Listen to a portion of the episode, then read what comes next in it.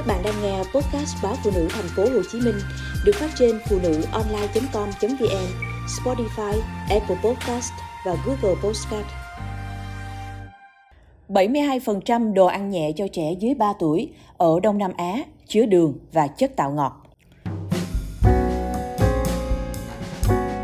Công bố của UNICEF cho biết đây là kết quả nghiên cứu hơn 1.600 sản phẩm tại 7 quốc gia Đông Nam Á, trong đó có Việt Nam. Quỹ Nhi đồng Liên Hợp Quốc UNICEF đã công bố một nghiên cứu mới do tổ chức này và các đối tác của Hiệp hội Cải thiện Thực phẩm Bổ sung Đông Nam Á tài trợ.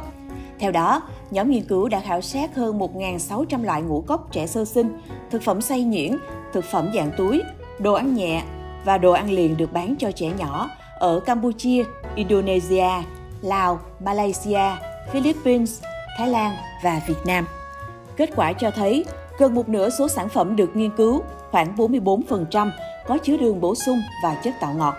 Con số này đã tăng lên 72% ở các đồ ăn nhẹ. Liên quan đến hàm lượng muối, hơn 1 phần 3 các sản phẩm được nghiên cứu chứa nhiều muối hơn mức khuyến nghị.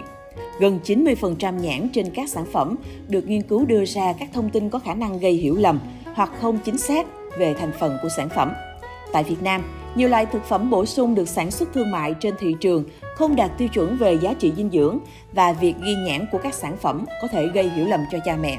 Cần phải giải quyết những thiếu sót đáng kể này trong khung pháp lý quốc gia. Cũng theo UNICEF, thực phẩm bổ sung được sản xuất thương mại là đồ ăn phổ biến của trẻ nhỏ ở Đông Nam Á, với 79% bà mẹ ở thành phố cho con sử dụng hàng ngày. Doanh số bán thực phẩm bổ sung sản xuất thương mại ở Đông Nam Á đã tăng 45% trong 5 năm qua.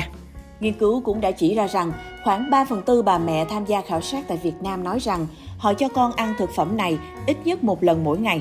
Phần lớn các bà mẹ này đã mua sản phẩm tại các siêu thị, khoảng 48%, hoặc cửa hàng cho trẻ em, 33%. UNICEF nhấn mạnh, trẻ ăn các thức ăn có đường sớm có thể dẫn đến sâu răng, tăng cân và thói quen ăn uống không tốt, hàm lượng natri cao có thể dẫn đến huyết áp cao và tác động có thể kéo dài suốt đời. Mặt khác, dinh dưỡng yếu kém làm tăng nguy cơ suy dinh dưỡng thấp còi, nhẹ cân, thiếu vi chất dinh dưỡng, thừa cân, béo phì và bệnh tật, làm tăng chi phí cho trẻ em, gia đình và cả các hệ thống chăm sóc sức khỏe, nền kinh tế.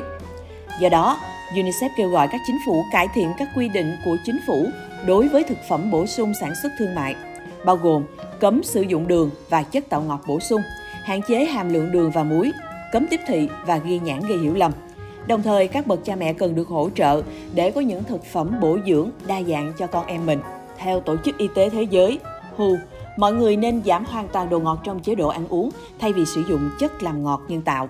Bởi theo cơ quan này, chất làm ngọt nhân tạo có liên quan đến nguy cơ mắc bệnh tiểu đường tuyếp 2 và bệnh tim mạch, cũng như làm tăng nguy cơ tử vong. Những sản phẩm tạo ngọt đã được sử dụng rộng rãi, thường được thêm vào thực phẩm và đồ uống, hoặc được bán riêng. Theo các chuyên gia, chất làm ngọt nhân tạo không phải là yếu tố thiết yếu trong chế độ ăn uống và không có giá trị dinh dưỡng. Chúng cũng được thường xuyên sử dụng để thay thế đường trong thực phẩm và đồ uống. Tổ chức Y tế Thế giới cho biết, khuyến nghị mới áp dụng cho tất cả mọi người, trừ những người đã mắc bệnh tiểu đường. Trước đó, hồi tháng 7 năm 2022, cơ quan này cũng đã ban hành một dự thảo hướng dẫn chống lại chất tạo ngọt nhân tạo để tham khảo ý kiến cộng đồng. Theo cơ quan này, người lớn và trẻ em nên hạn chế lượng đường ăn vào ở mức 10% tổng năng lượng tiêu thụ. Đồng thời, nhấn mạnh mối liên hệ tỷ lệ thuận giữa lượng đường ăn vào và trọng lượng cơ thể.